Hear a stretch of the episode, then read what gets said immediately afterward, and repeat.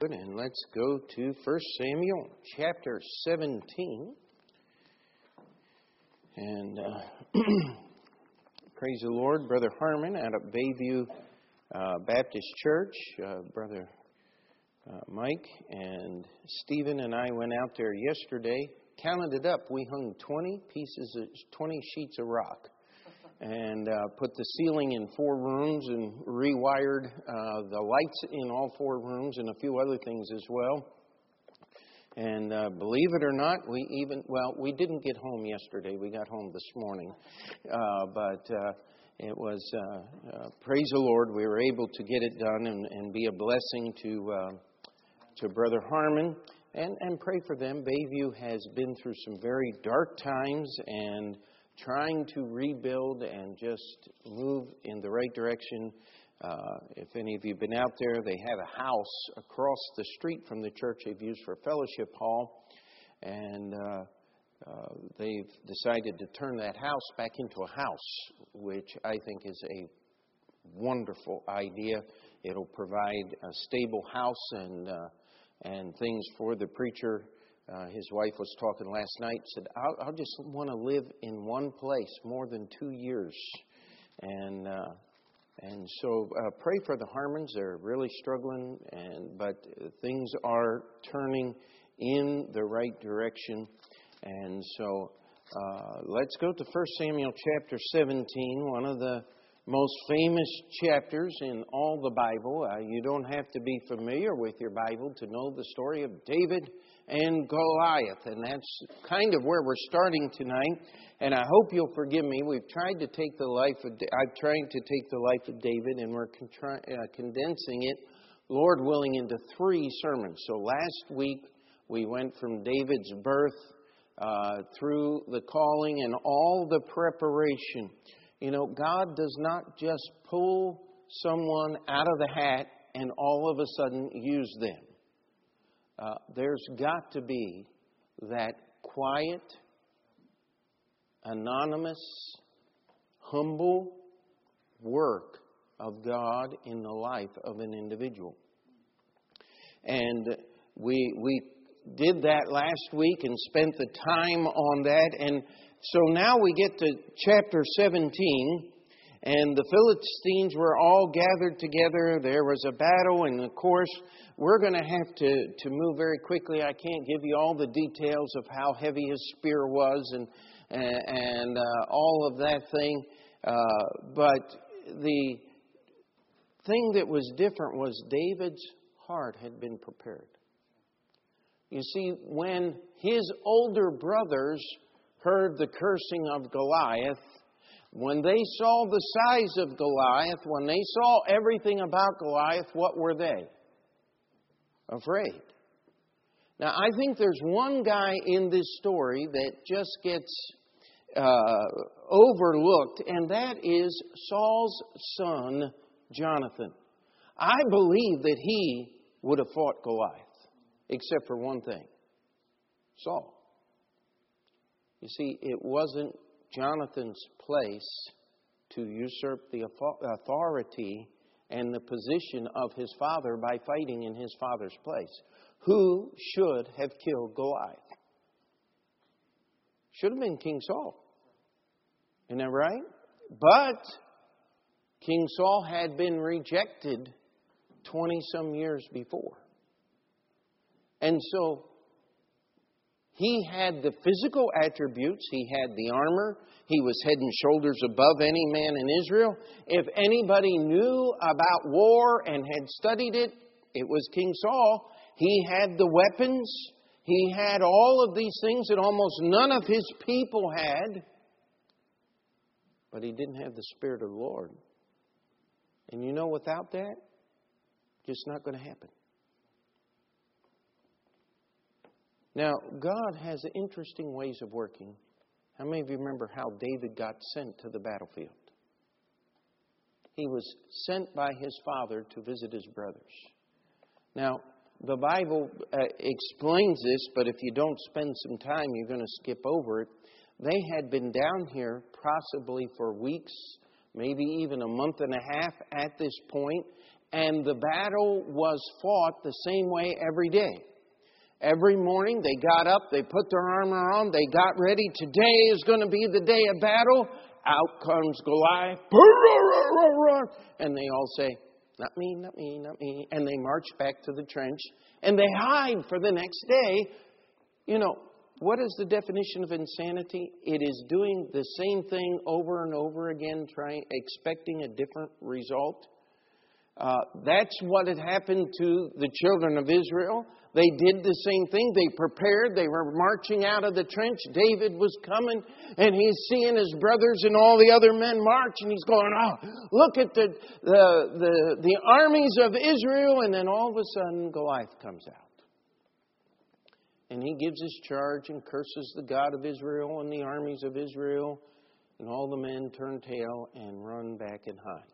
Now, before we're too hard on the men of the army we have to remember something. Saul should have been fighting Goliath. And when the king had no heart, his army had no heart. In fact, if David had been there the whole time, it's very possible that his heart would have been affected by this. But see, God had providentially kept David from being discouraged by the lack of spirit filled leadership. And David shows up, and the Bible just says, and David heard them. David got there by being obedient to his father. He saw the fear, and his first thought was to encourage the men, and so he just started, Hey, why aren't you taking on Goliath? Well, the king has said he's going to do all these things. And he went to the next one and said, Why aren't you taking on Goliath? Don't you understand? This guy is nothing. He has not defied you, he's defied God. Where in the world did David get that perspective?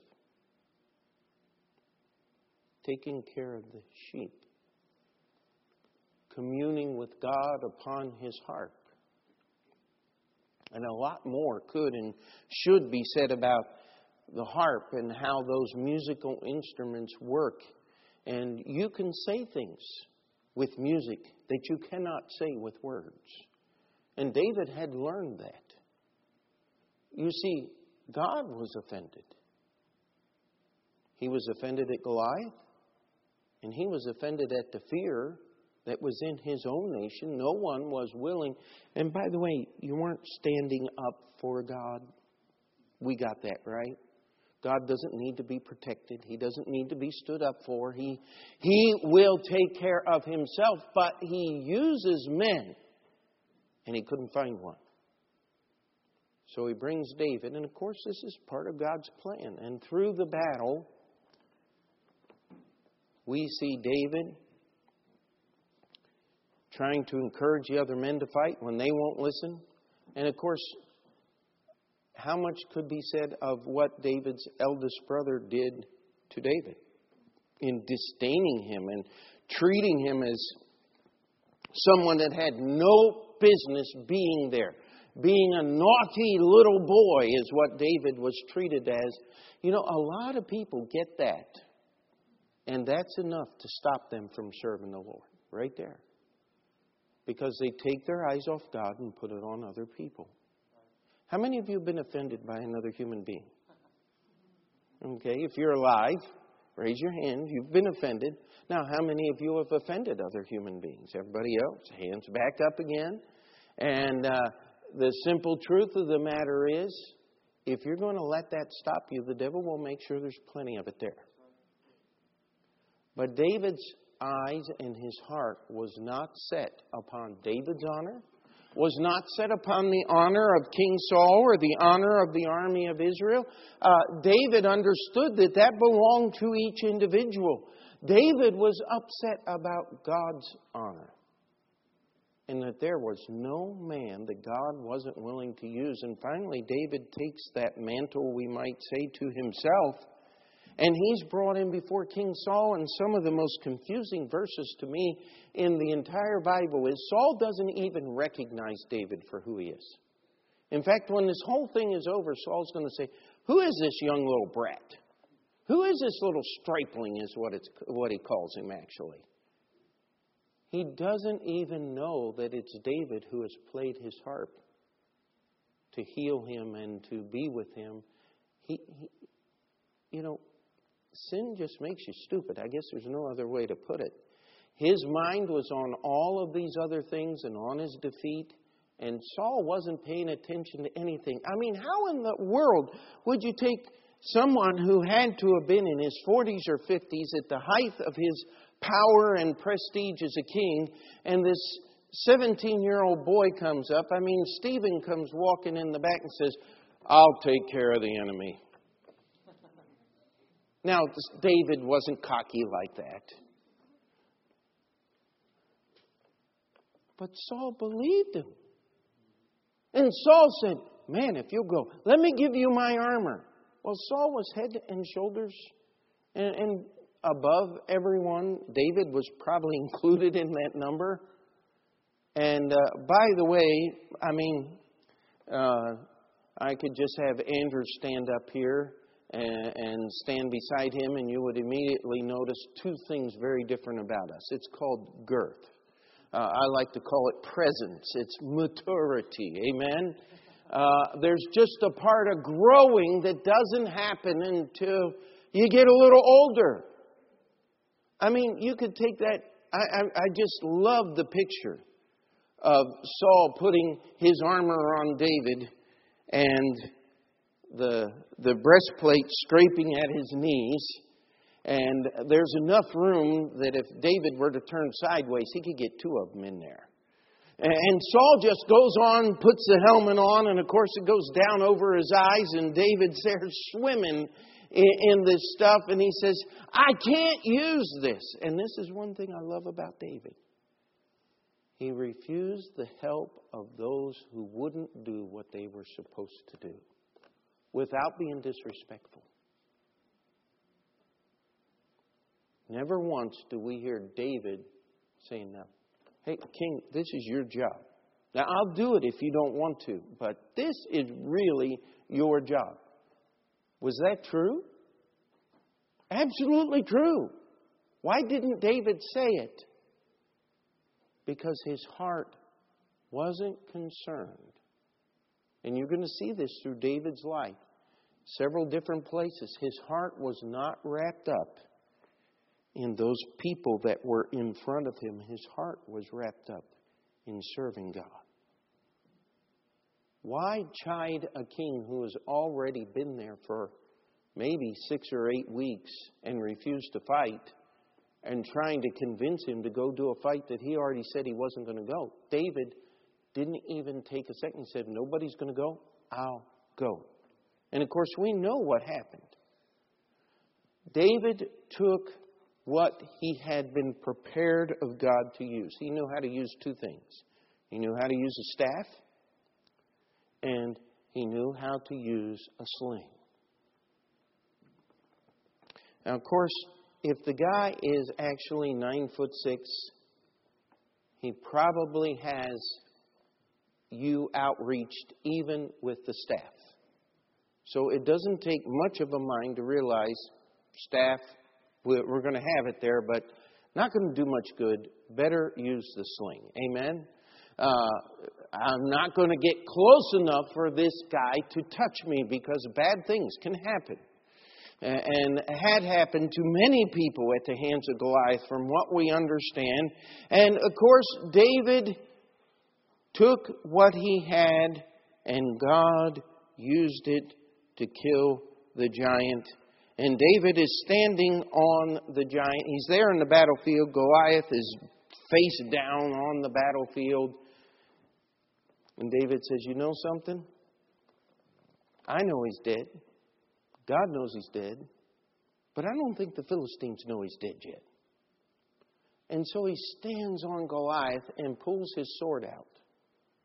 And then the Philistines know that Goliath is dead because his head is no longer attached to the rest of them. That's usually a good sign that death is imminent. Amen? And uh, So here we have David standing on the headless body of Goliath, holding this huge sword that he's never handled a sword in his life. I mean, figuring out how to chop somebody's head off isn't probably that difficult. He got it done, and the whole army of the Philistines is just standing there going. And pretty soon, somebody behind him on the Israel, on the Israel side says, Hey guys, Goliath's dead. Let's get him. And they start running out, and God has used this to put fear. If this is what the little boys can do, I don't think we want to be around when the men show up. Now, did they have that much to fear? No. Because the men had been there and done nothing.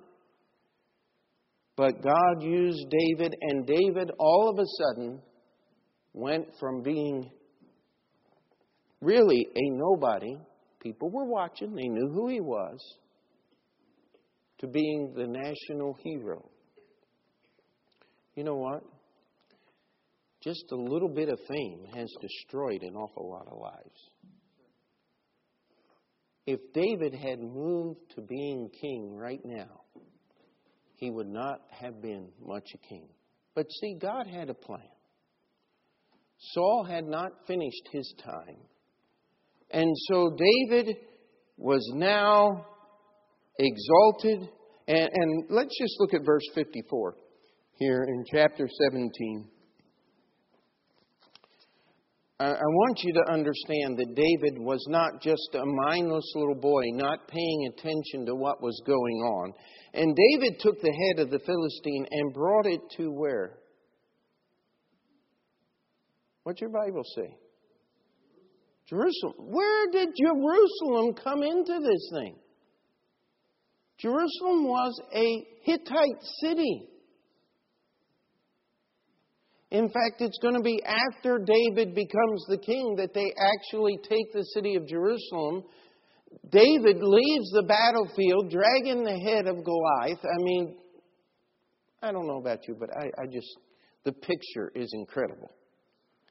Of this little boy, this teenager, has this head of Goliath, bringing it behind him and takes it to the city of Jerusalem, by the way, which is on top of a mountain, and goes to the city gate. And we're not quite sure, the Bible doesn't tell us what he did to display this. But, I mean, the people going in and out of Jerusalem for the next little while saw the head of Goliath posted at the entrance of their city. You know, I believe that David had plans. He wasn't just idly going, I'm going to be king someday. He knew where he wanted to be king. He knew how he wanted to control. And by the way, whose eyes were already on the city of Jerusalem and had already picked it? Where did David learn that? Well, when you commune with God, God explains a lot of things to you that just haven't been written down. Now, you and I have no excuse because it's all written down. But David took Goliath's head and he took it to Jerusalem and he was making a statement I'm coming back. And I'm going to do to the whole city what happened to this guy right here. Because this is going to be my city someday. That's an amazing thought process for a 17 year old guy, if he somewhere in that neighborhood there. But after the battle, who picked up David? Jonathan, didn't he? That's why I believe that Jonathan, Saul's son, wanted to fight the battle, but he couldn't do it. And so what did he did? What did he do after the battle was won, after God had used this young teenager? Here comes a grown man, maybe 15, 20 years older than David. He, he was not his contemporary in any way. He was second unto his father, the king. And he adopts David as if he were his own brother. And he lifts David up and he, he gives David his armor. Of course, David had no armor. And where was David going to learn how to use a sword and how to all. Hey, guess who it was? It was Jonathan that took care of all this thing. Most of us have never had this happen, but when someone who is really important and really powerful, I mean, a person of great leadership, chooses you to be their special friend, that does something to you. And it's not bad. I mean, this was, this was something that helped elevate David in the eyes of all Israel. When the king's own son walks alongside of him and, in essence, says, Listen, I'm going to bear your armor, David, teenager, kid, little man, because in God's sight, you've been used as the man that God wanted to to deliver us. And there was a friendship, and there was also a protection, because remember, Saul is now going to begin changing his attitude about David over the next very short little while. And it is Jonathan that goes again and again before his father and even behind his father to protect David and to keep him safe. And let's just turn to uh, uh, uh, chapter 18 and in verse uh, 19, it says, But it came to pass at the time when Merab, Saul's daughter, should have been given to David, that she was given unto Adriel the Meholathite to wife. Now, you got to get what's going on. David, because I mean, was made the captain of the armies of Israel after the uh, slaughter of Goliath, and he was the one that led them out and came and came in with the armies of Israel. And Saul demoted him, and then uh, it came time, and David was promised to become the king's son-in-law. Now, stop and think about this. This was a wedding given by the king for his own daughter. Do you think it was secret who the groom was going to be? Well, everybody knew it was going to be, it was supposed to be David, the man who had killed Goliath. Then comes time for the celebration, and a new groom is substituted. Now, stop and think about what that would mean to your character and your person if you were the guy that was taken off the list and somebody else's name stuck in there. That in itself would be enough to destroy many men. Saul was trying to destroy David by dishonoring him. And we'll read the story. David's honor was important to him. By the way, you read history. George Washington's honor was important to him. In fact, he uh, did many things that we might even think high or haughty. Because he said, Listen, if I'm going to be the general of a real army, you're not going to treat me like the leader of a bunch of rabble. You're going to give me the honor that is accorded my position as an equal. That's why when Cornwallis surrendered his sword, he sent uh, a captain over with the sword. He wouldn't even carry the sword to George Washington in his humiliation and in his anger and Washington refused to accept it. He sent a lower officer to receive the sword. It's important to have a proper amount of honor in a position of leadership. This, David had the rug pulled out from under him, and he's just standing there with his mouth open and never says a word. Saul goes, Now what am I going to do? Well, you read the rest of this passage here, and David gets married that same week. to the younger sister, Michal. Now, everything it takes to get a, make a wedding happen. And David ends up having to go down to the Philistines and kill a couple hundred guys and bring them, uh, uh, bring the tokens of their death up and and present them to the king.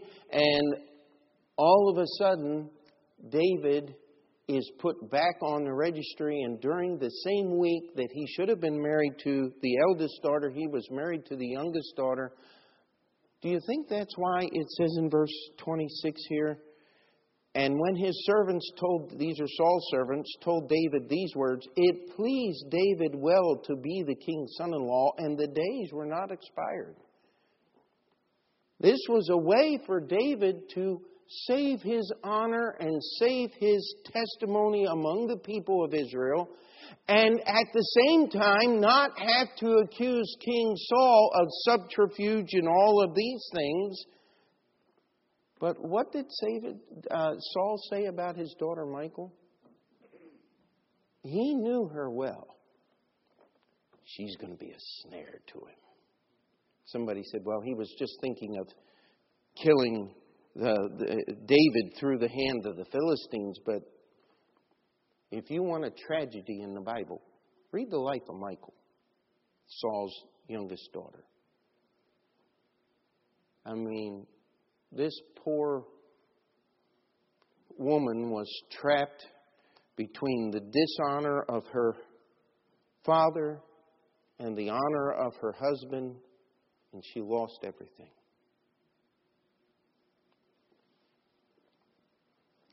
And so David is now a leader of the armies of Israel, the best friend of Jonathan, the king of Saul, the hero of all the history. I mean, we still sing songs about David killing Goliath.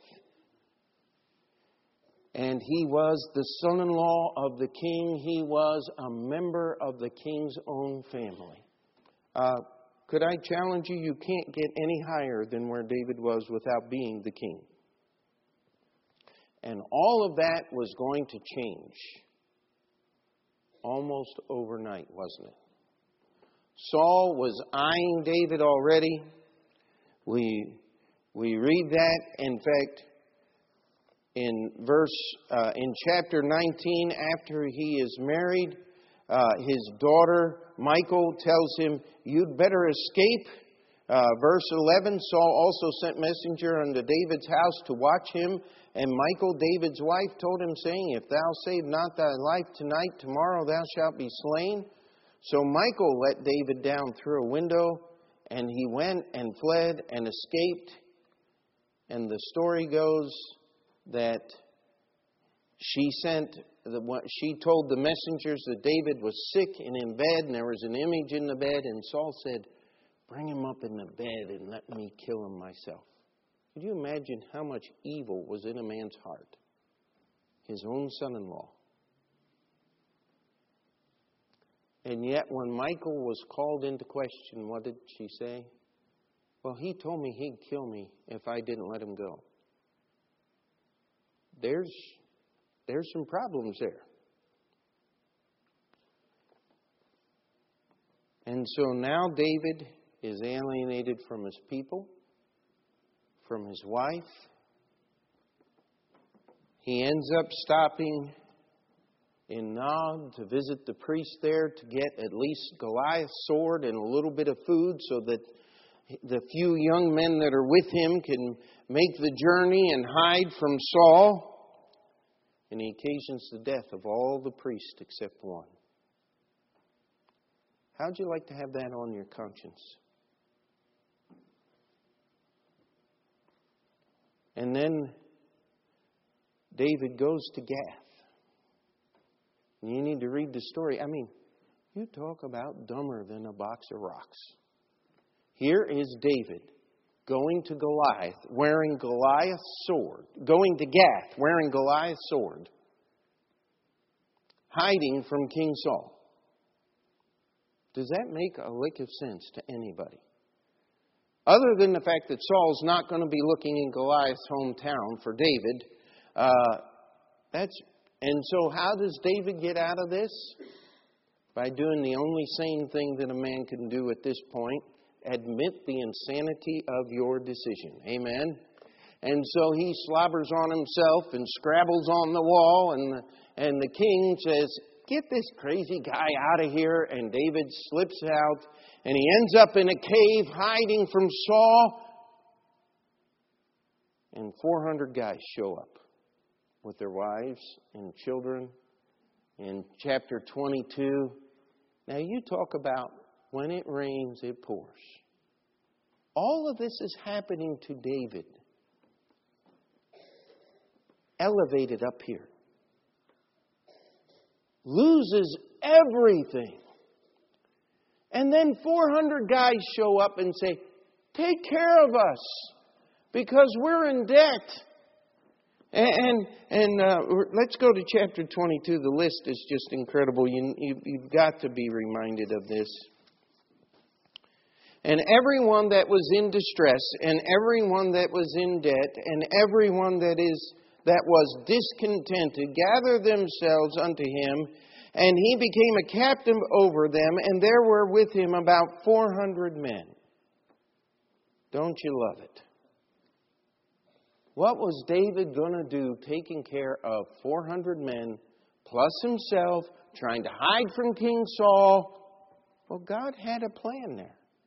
And you know what? David did not recoil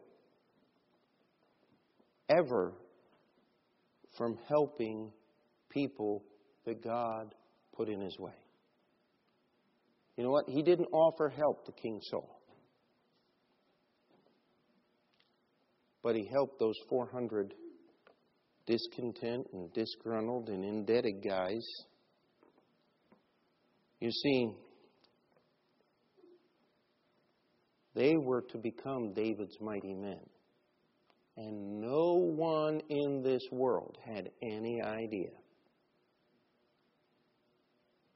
that these guys were those guys, especially David.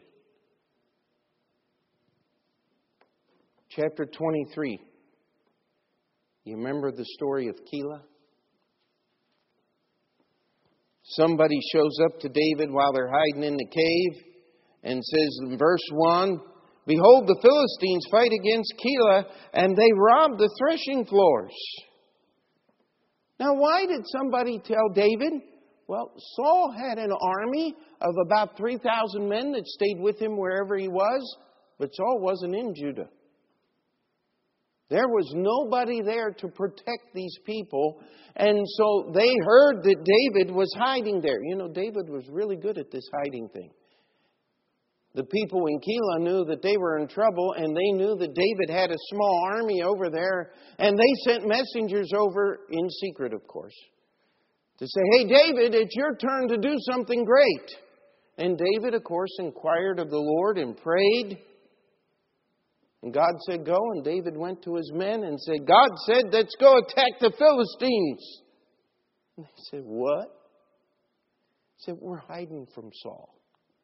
And you want us to cross international boundaries and attack an enemy force. Not smart, David. Uh, I wonder if somebody said, Don't you remember what happened in Gath? I just have to believe somebody said that to him about this time. And David inquired of the Lord, and the Lord said, Go. And David went, and these guys are following him. In debt, discontent, uh, in distress. I mean, that's really what you want. Those are the characteristics of great fighters. Amen? And he attacks the Philistines, runs off the small little guerrilla band that was there. And of course, the inhabitants of Keilah are, move in and be with us. We love you. Till Saul showed up. David inquired of the Lord and said, Is Saul coming down? Yep. Are they going to betray me? Yep. And so David runs and hides. And of course, David is such a great leader, he goes up the mountain as Saul circles the bottom of it. Not smart. Saul finally has him. I love God's timing, don't you? And what happens? The messenger comes up, riding up or running up to Saul. The Philistines have invaded the land. Why did the Philistines invade the land? Because David had attacked the Philistines at Keilah. Why wasn't Saul able to capture David and take him with him? Because he now had to go fight the real enemy, the Philistines, because David had stirred up the hornet's nest. You know what David was God was doing? He was taking David and said, "See? You always listen to me. It always works when you obey me." You know what he was doing in the hearts of those mighty men? Hey, stupid, who's smart now? You or David? And they go, Well, how did he know? He couldn't have known. There's no way he knew. He was following God. And God worked it out. And we'll follow David. And we'll let God work it out. You know what? That was making mighty men out of those uh, out of those people that needed to be made into mighty men. Amen. And we won't take time to go through all the details, but twice David had opportunity. Saul was in David's hand. And David stayed his men. Says, You can't lift your, you can't touch him. In fact, it said when David cut the skirt off of Saul's robe. Now, I want you to stop and think about the stealth that it would take to sneak up behind a man while he's in a cave and cut the bottom of his robe off while he's still wearing it. But it said his heart smote him. David was weeping because he had dishonored the king. and he showed that piece of, of robe. Did it protect David at all? Absolutely not. Saul was back at it again. In fact, Saul would take the spear at his head and the water jug right from beside his head because God had put a great sleep on all of Saul's men. And yet, Saul never stopped following David until he moved into the land of the Philistines, into a city named Ziklag. Now, you would think that David was getting prepared and all of this. But there's another situation that rose up. How many remember the story of Nabal? You know what? David was absolutely correct in punishing Nabal and his house for Nabal's behavior. But God sent Abigail to say, Wait a minute, David. It's not your job to be the judge. You let God be the judge. And what was David's words?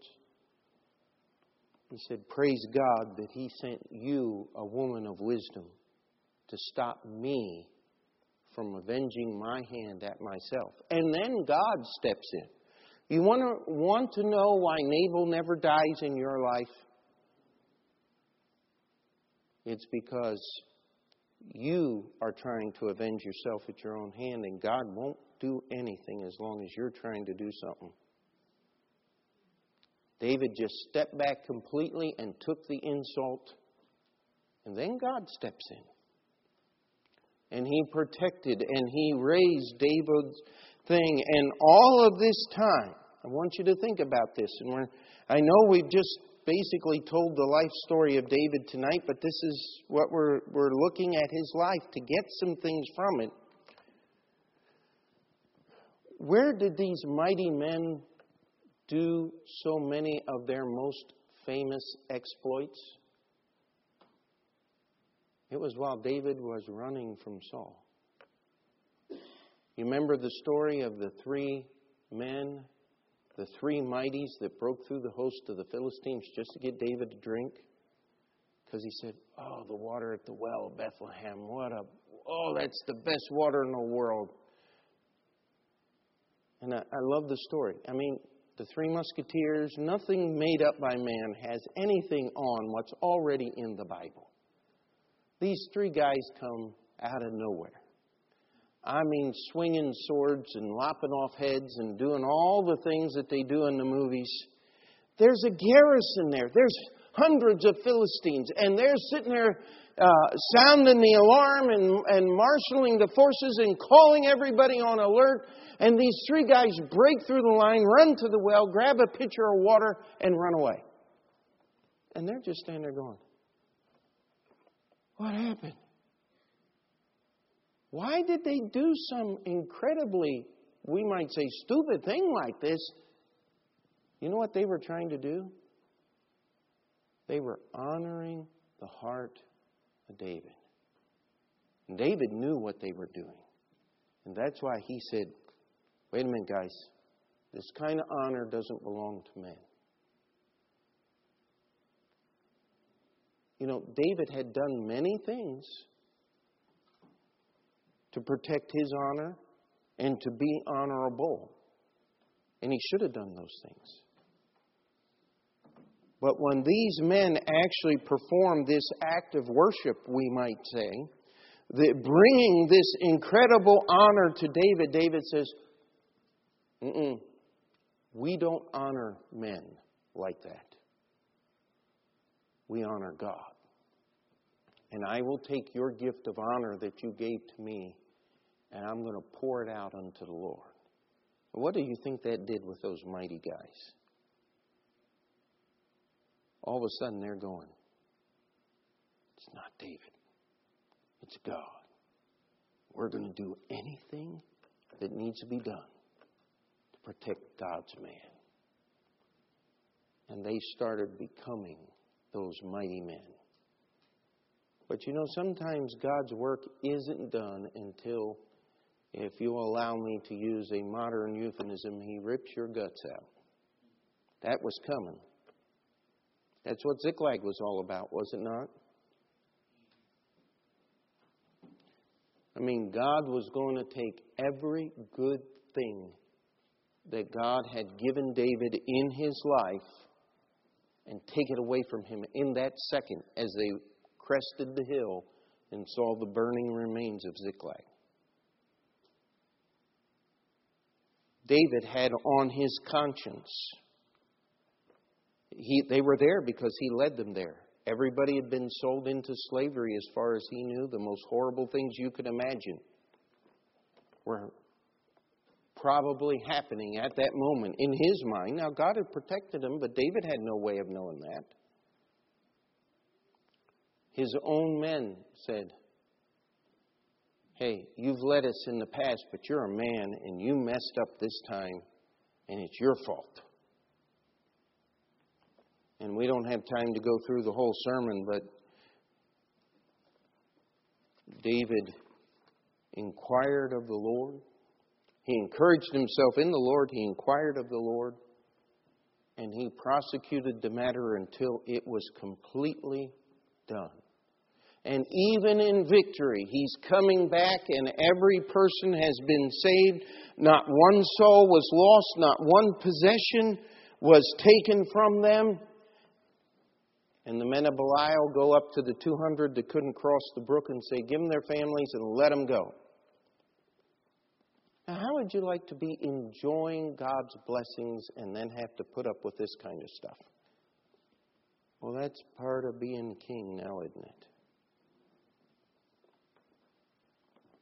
And David made sure that everyone was treated with the honor and respect that God wants individuals to be treated with. Amen? You see, David was just serving God, communing with God. When he was called on to play for the king, he played for the king. When he was sent home, guess what? He went home had no intention of fighting Goliath, had no intention to be anything other than David, the youngest son of Jesse, till he heard Goliath cursing God. till he tried to encourage the other soldiers and found out they couldn't be encouraged because the king had already discouraged them.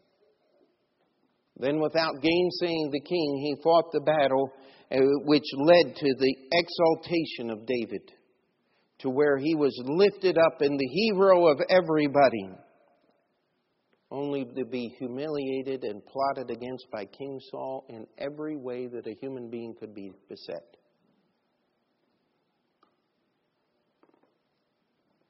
But God used this time of trial for David to make his mistakes and allowed him to survive. Do you think if he showed up in Gath at the end of this time period, just before Goliath, I mean, just before uh, Ziklag was burned, do you think if he showed up at Gath then, as he did the first time, he would have been accepted? He couldn't make that mistake twice. When he went to Gath and found favor of the king, he was he had already done some things that put him in a position to where he was safe. David learned how to lead his men. He had learned how to obey God even when it didn't make any sense at all. And, God, and he had nothing to hold on to at Ziklag except God. And guess what? That was enough. That was plenty enough. His men had chance to practice. 300 at one time, 800 at one time. Those were some of the things that the mighty men had accomplished. You know what? You don't have an opportunity to kill 800 guys all by yourself when you're leading a troop of men behind you.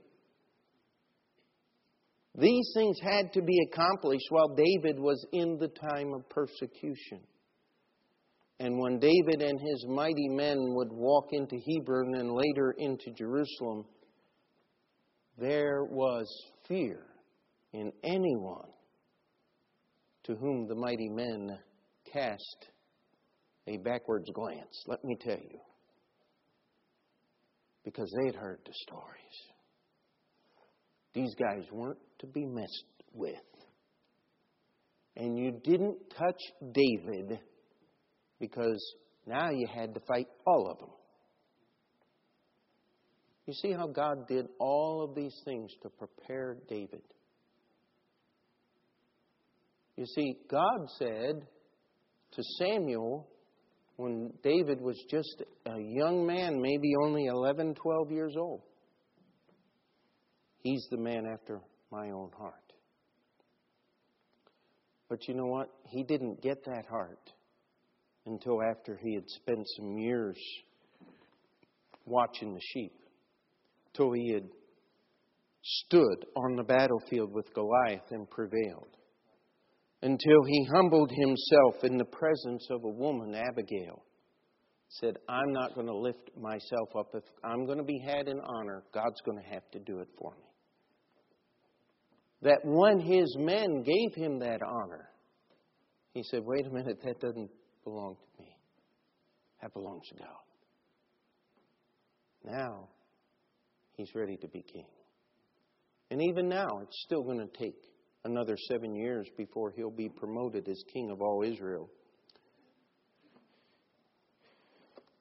Now, granted, no one in this room is ever going to be a David. God already has David. Amen? But we can get application. God takes us and makes us suffer not for his own pleasure, but because he wants to change us. That's why it says, Rejoice when you fall into diverse temptations. Amen? Look at the life of David. God had a plan, He had a purpose, God was putting all the pieces of the puzzle together. David wasn't aware of it. The mighty men weren't aware of it. King Saul wasn't aware. Nobody knew what was going on but God. You know, it's usually best that way anyway, now, isn't it? Can we get an amen on that one? David had to be made ready to be king. Guess what? God just, we sing that song on Sunday morning, He's still working on me, but we don't believe it. Because when God does the work, we complain. Listen, He's still working on us. And let's understand some things. He's still in control. He's still got some things going. It's always best to obey God even when it doesn't make any sense at all. Just obey God. Just keep doing, and all of a sudden you're going to find yourself right where God wants you to be. And if you have any sense about you at all, that's where you want to be. And let's pray. Heavenly Father, we come before you this night. We thank you for this second part of David's life. And Lord, just ask that you would take the details and, Lord, encourage us to look and to think and to meditate upon all the wonderful things you did, all the horrible things that happened to David.